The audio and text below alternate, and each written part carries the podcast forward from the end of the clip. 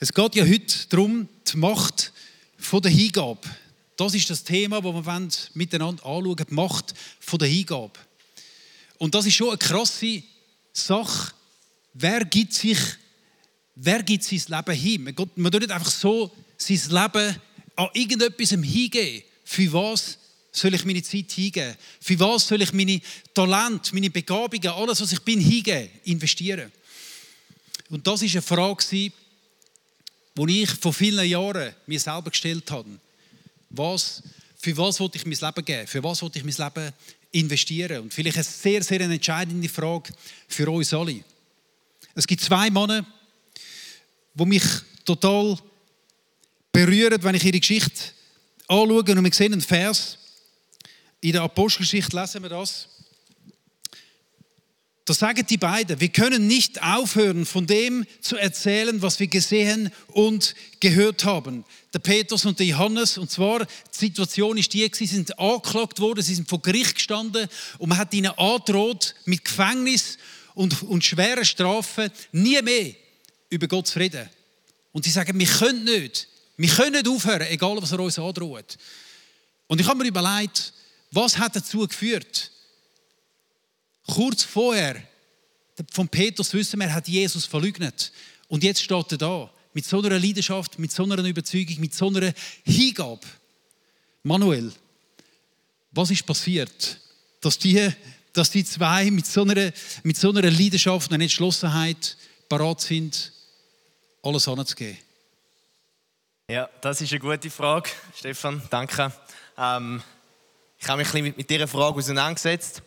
Äh, ich habe vorher schon gewusst, dass er mir die Frage stellt. Genau, wir können vorbereiten. Ähm, ich glaube, dass wir das herausfinden, müssen wir uns zuerst mal ein mit dem Leben von Petrus beschäftigen. Der Petrus, er ist ein Fischer von Beruf und er ist ein Jude Und irgendwann in seinem Leben ist Jesus gekommen und hat gesagt, Petrus, folg mir nach. Und der Petrus hat das gemacht ähm, und ist Jesus nachgefolgt. Und er hat gesehen, wie Zeichen und Wunder passieren auf dieser Welt. Und er hat gesehen, wie Jesus von dem, die Botschaft von dem Königreich von Gott verkündet. Doch dann, in der Nacht, kurz bevor Jesus stirbt, kommt es eben zu dem Punkt, wo wir vorher gehört haben, dass der Petrus Jesus verleugnet. Und Jesus stirbt am Kreuz.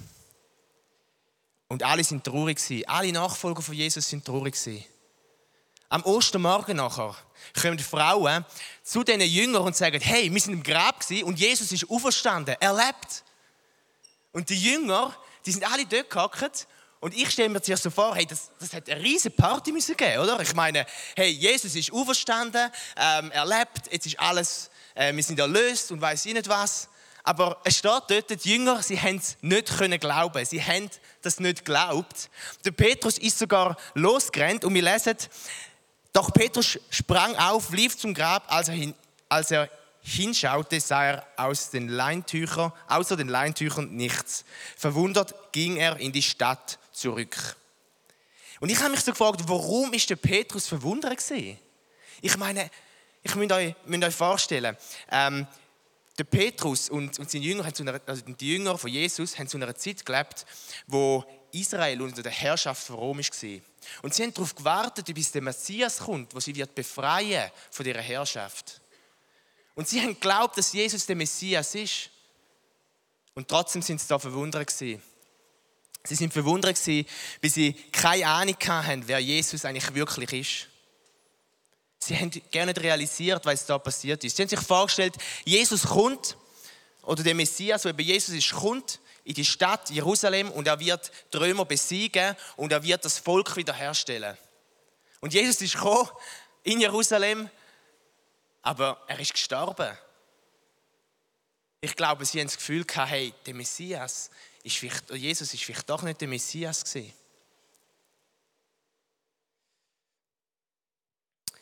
Jesus hat ihnen müssen die Augen öffnen.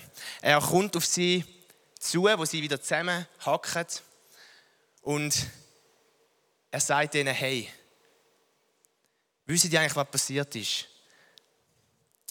Im Lukas 24 steht die Szene. Ich möchte ich euch vorlesen.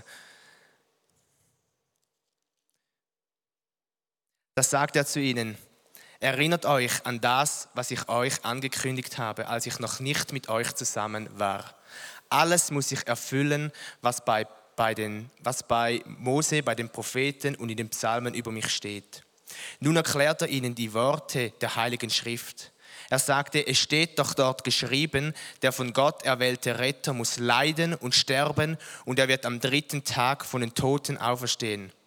Allen Völkern wird in seinem Auftrag verkündet, Gott vergibt jedem die Schuld, der zu ihm umkehrt. Das soll zuerst in Jerusalem geschehen.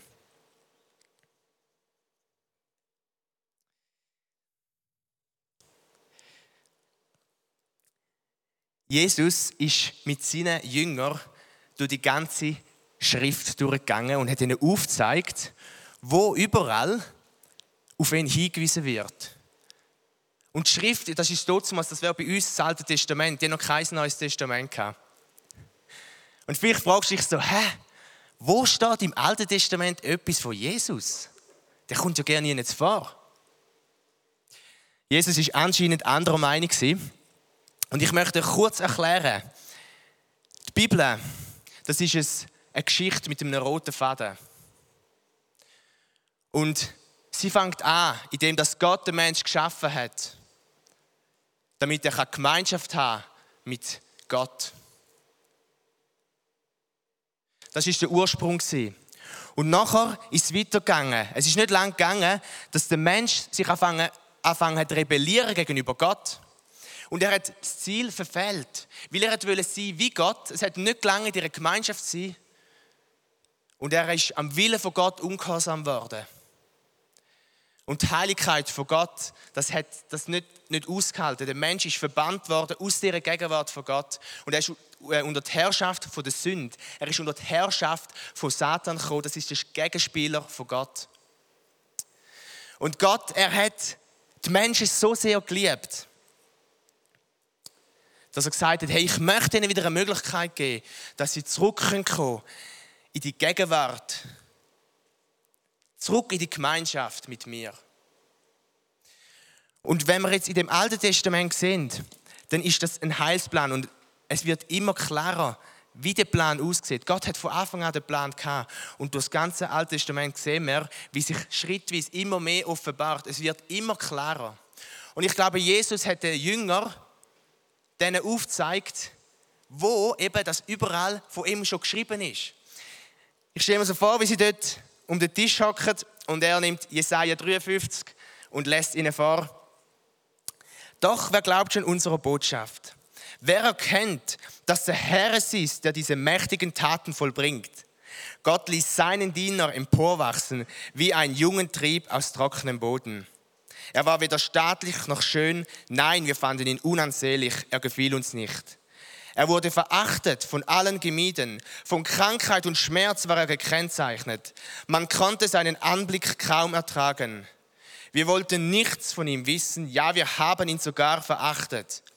Dabei war es unsere Krankheit, die er auf sich nahm. Er erlitt die Schmerzen, die wir hätten ertragen müssen. Wir aber dachten, diese Leiden seien Gottes gerechte Strafe für ihn. Wir glaubten, dass Gott ihn schlug und leiden ließ, weil er es verdient hatte. Doch er wurde blutig geschlagen, weil wir Gott die Treue gebrochen hatten. Wegen unserer Sünde wurde er durchbohrt. Er wurde für uns bestraft und wir, wir haben nun Frieden mit Gott. Durch seine Wunden sind wir geheilt. Das steht im Jesaja 53. Und hey, vielleicht hast du das nicht gewusst. Die Bibel ist nicht so dick, sie hat nicht nur das Alte Testament angemacht, damit du mehr lesen musst. Das hat einen Sinn.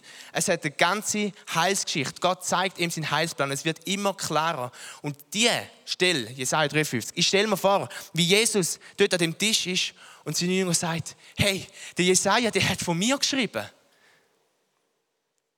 Und der Jünger ist das Licht aufgegangen.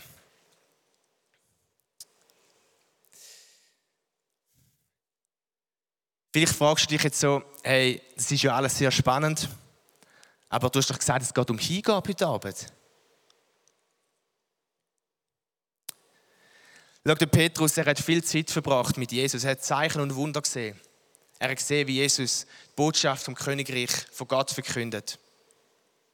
Aber er hat erst später realisiert, was das eigentlich wirklich bedeutet.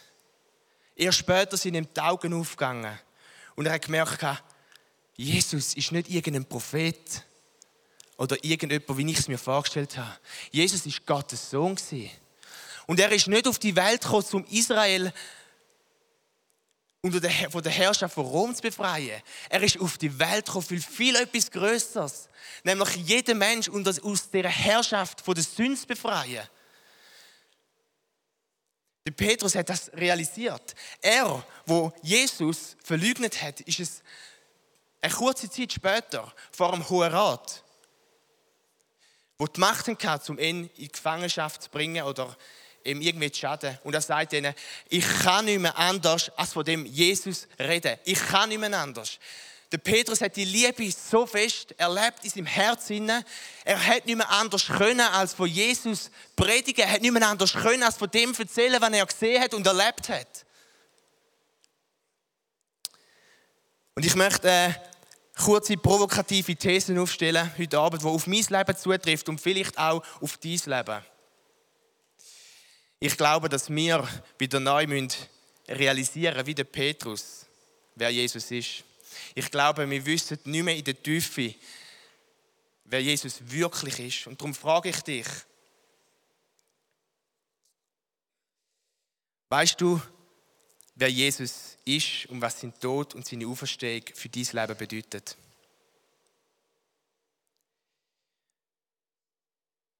Weißt du, wer Jesus ist und was sein Tod und seine Auferstehung für dein Leben bedeutet? Und ich frage nicht, ob du es erklären kannst, sondern ich frage, ob du es weißt in deinem Herz, was es bedeutet für dein Leben. Schau, ich möchte heute Abend über das Thema Hingabe mich befassen. Und das ist so ein wichtiger Punkt, dass wir verstehen, was Jesus eigentlich gemacht hat für uns. Weil Hingabe kann sehr schnell ungesund, ungesund werden wenn wir nicht wissen, dass wir eben Kinder von Gott sind. Ich wünsche mir, dass wir alle können unser Leben Jesus einfach hingeben Aber ich wünsche mir auch, dass das gesund darf werden Aus dem Wissen, ich bin ein Kind von Gott und meine Identität ist in Jesus Christus. Und wenn wir das Wissen wie nicht haben, dann kann Hingabe sehr ungesund werden. Und darum ist mir das so wichtig und habe ich den Punkt auch so ausführlich erklärt, dass wir das neu uns wieder bewusst werden. Weil Hingabe ist etwas sehr, sehr Radikales. Vielleicht habt ihr schon gesehen, bei euren Stühlen hat es so ähm, Karten. Und ich möchte euch kurz so ein bisschen erklären, äh, was, das, was das bedeutet. Hingabe. Schau, es kann ein bisschen verglichen werden mit einem Vertrag. Aber in dem Vertrag ist speziell, dass du keine Forderungen stellst. Wir sagen ihm einen Blankoscheck. Du gibst Gott einen Blankoscheck und sagst, schau, ich gebe dir mein Leben und du kannst machen, was du willst. Ich stelle dir keine Forderungen. Das ist eigentlich Hingabe. Und das klingt sehr radikal. Das ist in unserer individualistischen Gesellschaft heutzutage, wo jeder, seine, jeder sie, sie über sein Leben Kontrolle behalten will, ist das sehr etwas Schwieriges und irgendwie auch unverständlich.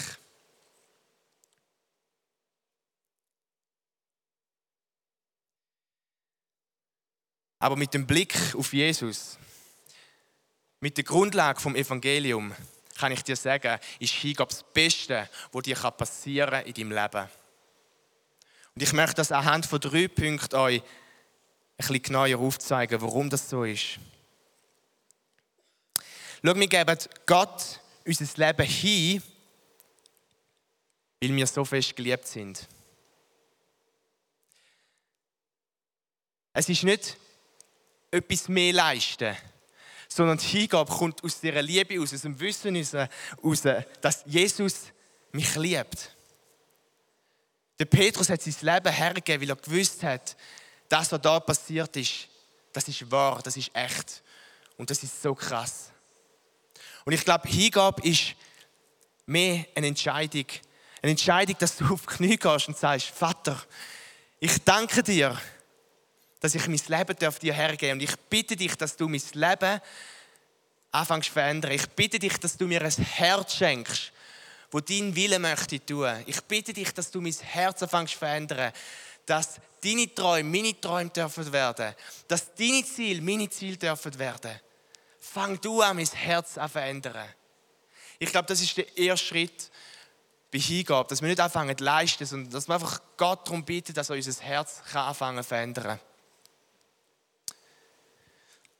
Der zweite Punkt ist, wir können unser Gott hingeben, äh, unser, wir können unser Leben hingeben, weil wir schon alles bekommen haben. Schau, Jesus hat sein Leben für dich gezahlt. Sein Leben hat er für dich hergegeben. Was sollen wir von Jesus noch mehr fordern? Und dass du wieder Zugang hast zu dieser perfekten Gemeinschaft mit Gott. Das ist das, was dich am meisten erfüllen wird in deinem Leben. Kein Haus, keine Familie, keine Beziehung, kein Auto, kein egal was, Anerkennung oder irgendetwas wird dich mehr erfüllen als die Möglichkeit, wieder zurück zu kommen in die Gemeinschaft mit Gott. Jesus hat sein Leben hergegeben für dich, damit dir das wieder möglich ist. Er hat ja schon alles gegeben. Wir brauchen gerne nicht mehr, mehr von Gott, als zurück in dieser Gemeinschaft zu sein. Und darum können wir unser Leben hingeben mit einem Blankocheck und sagen, Herr, eigentlich hast du mir schon alles gegeben. Eigentlich ist es ist einfach nur, es ist einfach nur ein Geschenk, dass ich darf zurück in ihre Gemeinschaft sein. Und alles andere, was Gott uns noch gibt in unserem Leben, es ist einfach nur noch viel, einfach noch mal ein Geschenk, wo, wo, wo uns noch zusätzlich gibt zu dieser kompletten Erfüllung. Der dritte Punkt ist, wir können Gott unser Leben hingeben, weil wir Gott vertrauen können. Ich habe vorher gesagt, ein Blankocheck, das ist sehr etwas, wo, wo dich auch sehr etwas kostet. Weil du gibst es her und der Empfänger der kann dort draufschreiben, was er will. Er kann da herschreiben, was er will, du musst es machen. Das klingt recht herausfordernd. Aber weißt du, wir geben den Blankocheck an einen Gott, der bereit war, seinen Sohn herzugeben für uns. Und glaub mir, Gott meint es gut mit dir. Jemand, der bereit ist, seinen Sohn herzugeben für dich. Jesus, der bereit ist, Mensch zu werden und am Kreuz sterben für dich. Ich sage dir, dem kannst du vertrauen. Und es ist das Beste, was du überhaupt machen kannst, dein Leben ihm hinzugeben. Weil Gott sieht viel mehr, als du je wirst sehen. Ich sehe vielleicht den nächsten Schritt. Aber Gott, er sieht meine ganze Zukunft. Er sieht meine komplette Zukunft. Was gibt es Schöneres, als so einem Gott unser Leben herzugeben? Und diese Hingabe, die wird dein Leben so richtig, richtig krass verändern. Ich möchte dich kurz mitnehmen in meine persönliche Geschichte. Ich bin mit 15 habe ich mich für Jesus entschieden, aber mein Herz es hat nicht brennt für Jesus. Ich habe nicht gesagt, Jesus, ich möchte dir nachfolgen, aber nur wenn du das machst in meinem Leben und wenn du mir diesen Job kannst geben in meinem Leben und wenn ich das noch erleben in meinem Leben, dann möchte ich dir nachfolgen. Ich bin nachher auf Paraguay gekommen. Ich habe dort einen Sporteinsatz gemacht. Ich wollte mit Leuten Sport, äh, mit jungen Leuten Sport machen und auch noch ein bisschen Glauben teilen. Ähm, genau, aber der Sport ist mir wirklich wichtig vor allem. Und nachher bin ich in das Land gekommen und wenn ich nicht gemacht habe, ich habe fast nie Sport gemacht dort. Weil irgendwie haben die Projekte irgendwie nicht funktioniert, ich habe gerne nichts zu tun gehabt. Ich bin in ein Dorf gekommen, in eine Gastfamilie, die Spanisch geredet hat und ich habe kein Spanisch geredet. Und das ist nicht so einfach gewesen, ähm, und es ist so ruhig gewesen. Paraguay ist etwas das ruhigste Land von ganz Südamerika, Kultur. Und in dem Dorf, wo ich war, habe ich mir sagen lassen, das ist etwas das ruhigste Dorf vom ganzen Land. Und ich als Person, ich hasse, wenn es ruhig ist. Und jetzt können wir vorstellen, wie das dort abgegangen ist. Ich, ich bin einmal bin ich, ich mag mich erinnern, bin ich an Siesta, ist gesehen, mitten am Nachmittag, ich bin go, go, go rennen auf der Straße, auf den sandigen Straßen renne ich da und auf einmal höre ich so einen Töff, der neben mir herkommt und es ist der Sohn von meinen Gasteltern der schaut mich an und fragt, ist alles gut mit dir? Ich sage, ja, sicher. Und der hat mich so komisch angeschaut. Der hat das erste Mal vermutlich einen Mensch gesehen, der in dieser Tageszeit ist rennen Ich glaube, der hat das erste Mal allgemein gesehen, einen Mensch, der rennt in äh, Paraguay. Und das ist einfach so, ein mir ist so, mir ist so langweilig gewesen. Und in dieser Ruhe inne hat Gott angefangen zu mir reden. Und ich habe gemerkt, dass Gott immer bei mir war, dass ich so viel erlebt habe mit ihm. Ich habe das angefangen zu realisieren, dass Jesus sein Leben hergegeben hat für mich. Es war ein Moment, wo das, wo das Wissen von meinem, von meinem Kopf in mein Herz gekommen ist. Und ich habe mich dort entschieden, zu sagen, Herr, all meine Forderungen, die ich dir gegeben habe, die möchte ich dir nicht mehr geben. Ich habe bildlich gesprochen das verrissen, mein Vertrag, wo ich ganz viele Forderungen drauf hatte, und gesagt, Herr, ich gebe dir einen, einen Blankocheck. Ich möchte, dass du mein Leben so kannst führen wie du möchtest. Und ich bin zurückgekommen in die Schweiz und ich hätte wirklich ein paar coole Jobangebote bekommen. Und ich habe mich aber entschieden, ich wusste, nein, für mich ist es dran, zum Theologie zu studieren. Ich wusste, dass das mein Weg ist, wo Gott mit mir möchte gehen. Und das ist meine Geschichte. Gott, sein Leben hinzugeben, bedeutet nicht, dass du Theologie studieren musst. Es kann sein, dass es Leute hier hat, wo Gott sie genau auch für das sieht. Und dann möchte ich dich ermutigen, dass du die Stimme von Gott hörst und gehst. Aber wie ich gesagt habe, Hingabe hat in erster Linie nicht darum, damit zu tun, dass du eben gehst, Theologie studieren, sondern es bedeutet, dass du ein Herz hast, das bereit ist, zu verändern von Gott. Ein Herz, wo du Gott hergeben kannst und Gott es dürfen ändern.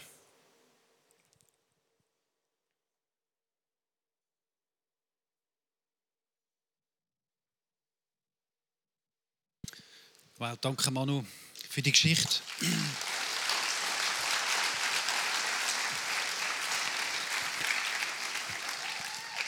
Versteht ihr, das ist so eindrücklich, wenn man sieht, wie Gott Geschichten schreibt von einer Person. Und jeder von uns hat seine eigene Geschichte. Und Gott kennt dein Leben. Und Gott hat dich schon immer gesehen. Und du bist kein Zufall. Gott hat schon einen Plan gehabt, wo du gar noch nicht existiert hast. Und so wie der Manu gesagt hat, oder manchmal gibt es Menschen, die sagen, ja, ich glaube auch an Gott. Um das geht es gar nicht. An Gott glauben. Glaubst du, dass er existiert? Was bringt dir das? Sondern Gott will, dass wir ihm nachfolgen und dass wir den Plan entdecken können, den er schon lange für unser Leben hat. Dass wir mit ihm mitgehen können. Und manchmal denkt mich, und das ist die dicke, die dicke Bibel, das ist irgendwie Gott. Die Menschen laufen Gott davon. Und er läuft ihnen hinten an. Lesen mal die Geschichte, er läuft ständig den Menschen hinten an. Er läuft den Menschen hinten an, um ihnen zu zeigen, seine Liebe. Wie fest er sie liebt. Und vielleicht läuft er dir schon lange hinten an. Und er sagt, ich liebe dich, ich liebe dich, ich liebe dich so fest. Und er sehnt sich, dass du sagst, da bin ich. Ich will Ja sagen zu dir. Nicht nur Ja zu dir, sondern ich gebe auch mein ganzes Leben. Wie das ist, was er will. Jesus will nicht halbe Sachen, lauwarm, das ist nichts, sondern er, will, er sehnt sich nach Menschen, die sagen, da, ich bin, ich bin da, ich gebe dir mein ganzes Leben. Ich habe mal Schreiner gelernt, Handwerker. Ich bin auf der Baustelle. Und dann hat es einen Moment gegeben, wo ich das Gefühl hatte, ich habe zwar einen guten Job und einen guten Lohn und alles ist gut, aber ich bin nicht ausgefüllt. Und ich mag mich noch erinnern an den Moment, wo ich zu Gott betet habe. Und ich habe gesagt, Gott, ich habe einen Wunsch. Ich will ein spannendes Leben. Ich will ein erfülltes Leben. Und ich habe eigentlich so einen Blankoscheck genommen. Ich habe gesagt, Gott, was immer du willst, da hast du mein Leben, aber ein Wunsch. Ich will das erfülltes Leben. Was ich mir nicht bewusst war, dass Gott das Gebet ernst genommen hat. Beten ist gefährlich. Und ich glaube, ich habe seit dem Tag keinen langweiligen Tag mehr erlebt in meinem Leben. Und Gott hat mich einen Weg geführt, da wo ich heute bin, wo ich mir niemals erträumt hätte, wo ich mir niemals gedacht hätte.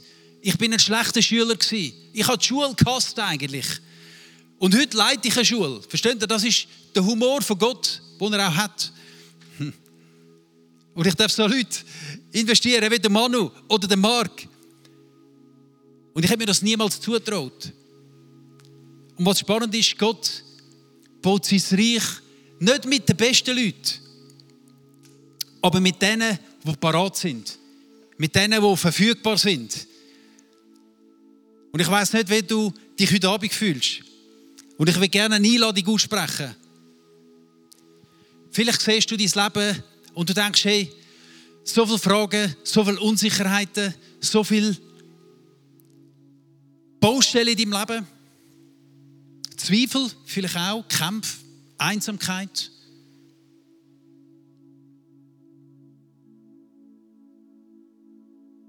Fragst dich, kann mich Gott überhaupt brauchen? Er braucht nicht die Besten, aber die, die Zeit haben. Der Petrus, er war auch ein Bützer.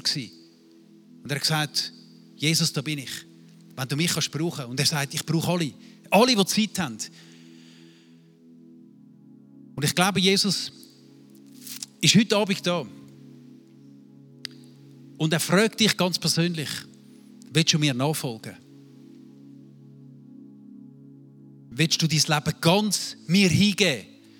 Ohne Bedingungen? So wie das da auf dem Zettel heißt. Jesus Christus, ich gebe dir mein ganzes Leben, meine Bedingungen, keine. Das ist ein krasser Schritt.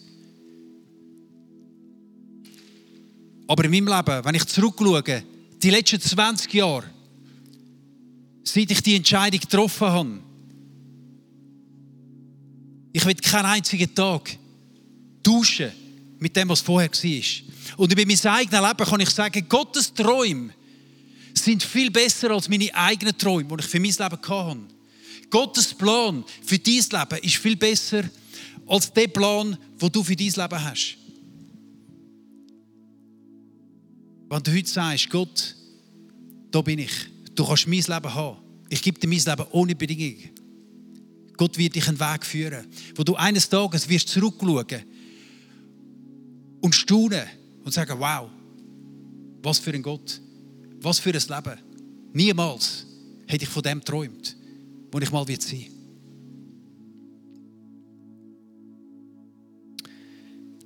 Ich würde gerne mit uns beten und vielleicht können wir, vielleicht können, nehmen doch alle mal die Karte führen. 14. Mai. 14. Mai könnt die Geschichte eingehen. Die Geschichte von deinem Leben.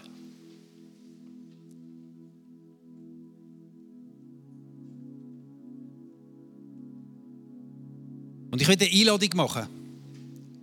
Versteht ihr, es ist freiwillig. Mit Gott ist es immer freiwillig. Aber ich will heute Abend eine Einladung machen. Für die, die sagen, der 14. Mai ist der Abend, wo ich zu ihm gesagt habe, da bin ich. Ich gebe mein Leben ganz hin, ohne zu wissen, was wird kommen. Aber ich vertraue dir, dass du gut bist und dass du mich so fest liebst und einen genialen Plan hast für mein Leben. Können wir mal alle aufstehen? Alle zusammen, dürfen alle aufstehen.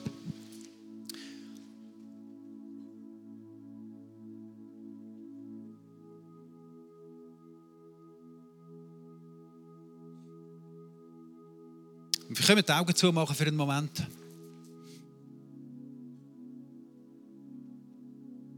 Jesus, ich danke dir vielmals für den Abend, für jeden Einzelnen, der da ist.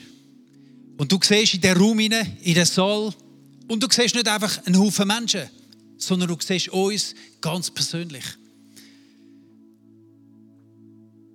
Und Und du hast so einen einzigartigen Plan für uns. Du siehst unsere Situationen, du siehst unsere Umstände, du kennst unser ganzes Leben, du kennst unsere ganze Vergangenheit. Und danke, dass du uns heute Abend einlädst. Dass du heute Abend zu uns rufst, folg mir nach. Folg mir ganz nach. Gib mir dein ganze Leben.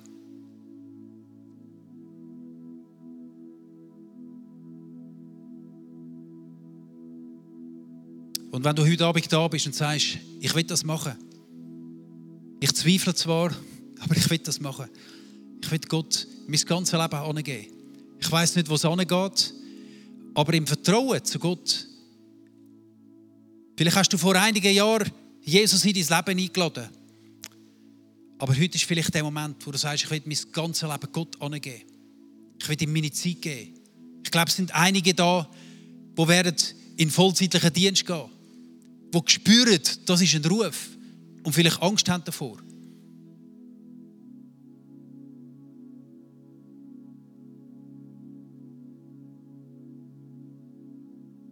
Die, die sagen, ich will heute mein Leben Gott ganz angeben. Lasst die Augen immer noch zu. Aber könnt kurz eure Hand ausstrecken, als sichtbares Zeichen. Einfach kurz die Hand ausstrecken und sagen, ich will, ich gebe mein Leben Gott. Egal, was links und rechts ist.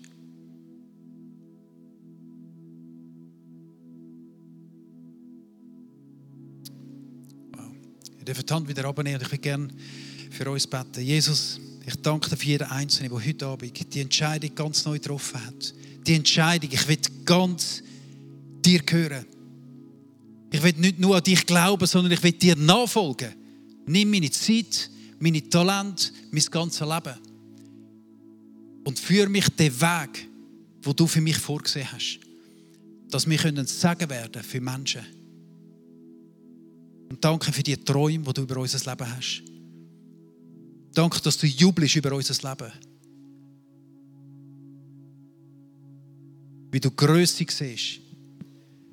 Wie du Möglichkeiten siehst, die wir gar noch nicht sehen, Jesus.